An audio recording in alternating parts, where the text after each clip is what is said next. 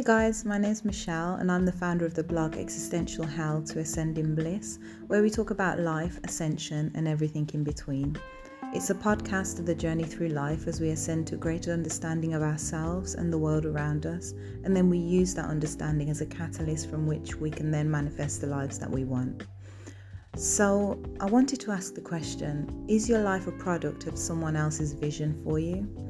Or are you taking true ownership of every decision you make, every action you take, and every goal that you aspire to attain? Now, I have a confession today, and it was just a minor indiscretion on my part, but I'm sharing it with you today to show that no matter how far we think that we've come, we'll always slip from time to time. And this is kind of a funny example of one of the times where I wish I had stayed gracefully silent and just gone on with my day. but that didn't happen, unfortunately. As I said, it wasn't a huge thing, but I wanted to share it because it kind of ties into what I wanted to talk about today. With this consistent lockdown that we've all been in and out of for the last year, we've now become accustomed to a new type of world. One where sanitizing your hands upon entering a store and cleaning the handles of shopping baskets before we use them 10,000 washes of your hands in a day, and a plethora of other rules and regulations has become the norm now. The other day, I was out shopping, and by the end of the trip, I was hungry. I walked into a takeaway restaurant, just wanting to grab a quick bite to keep me going until I got home.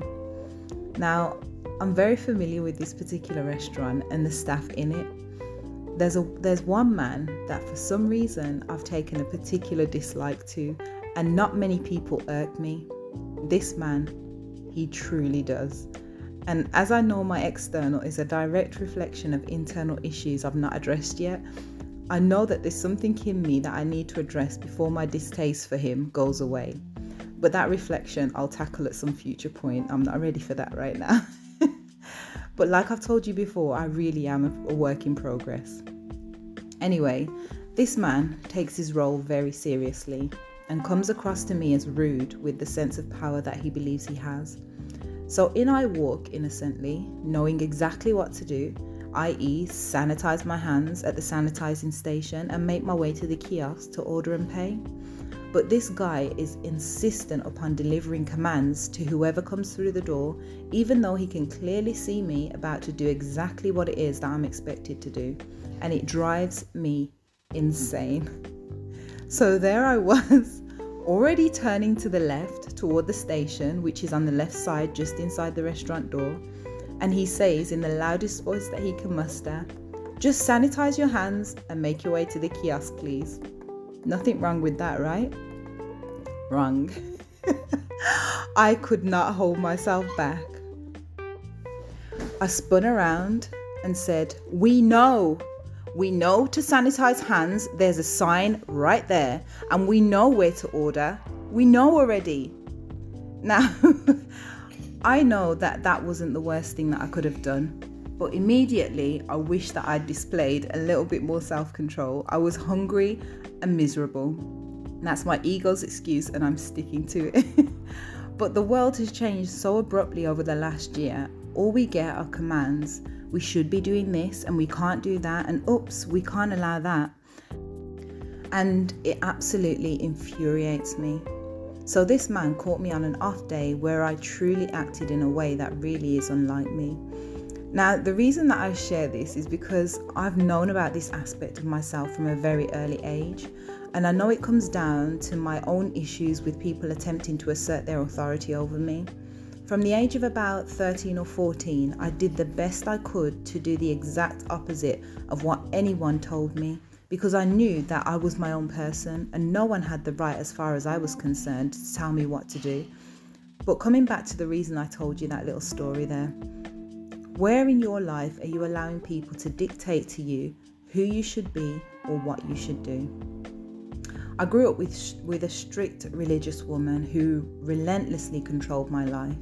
She was in control of the friends I had, the places I went, the way I dressed, the activities I could or couldn't take part in at school and outside of school. The people I could associate with, everything was her decision, and I had no say in the matter. Eventually, I grew up, obviously, and I left home, but it wasn't until many years later that I completely distanced myself from her. Not out of malice, but because I finally learned the lessons that I had to learn about finding my own place and doing what made me happy instead of the constant dread of doing what she expected of me, knowing it wasn't in alignment with what I wanted. Even though at the time that I left home, I was only 17, I wasn't even sure what it was that I wanted. I just knew I didn't want to follow her or her religion that she was so devout in. It was in me to lead, not follow. And knowing that the way that she raised me was a direct result of her own fear and conditioning, and probably a whole host of other factors, I had a strong distaste for the rules that were imposed on me. Ultimately, it was because of this upbringing that I had an I have an intense dislike to anyone attempting to tell me what I should or shouldn't be doing.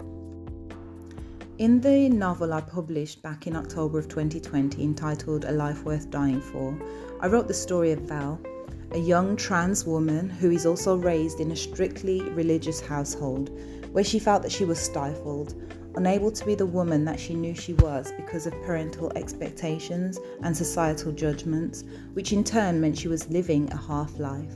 She craved to be free from others' opinions and her parents' efforts to mold her into someone that they could accept. But initially, she is too afraid. However, this thought process of wanting to be autonomous ultimately gives her the will to survive a harrowing event that leaves her forever changed. Happy, free, and more importantly, the captain of her own ship, so to speak. So, are you the captain of your own ship? I told you earlier how I eventually left home at 17 and began a pursuit of what made me happy and vowed to no longer let anyone dictate my life. But that didn't exactly happen. You see, at that point, I still had no idea what it meant to stand in my power, however much of a cliche that sounds. And there were many occasions, even after I left home, where I still allowed others to dominate certain aspects of my life. And it took many, many years for me to harness that power.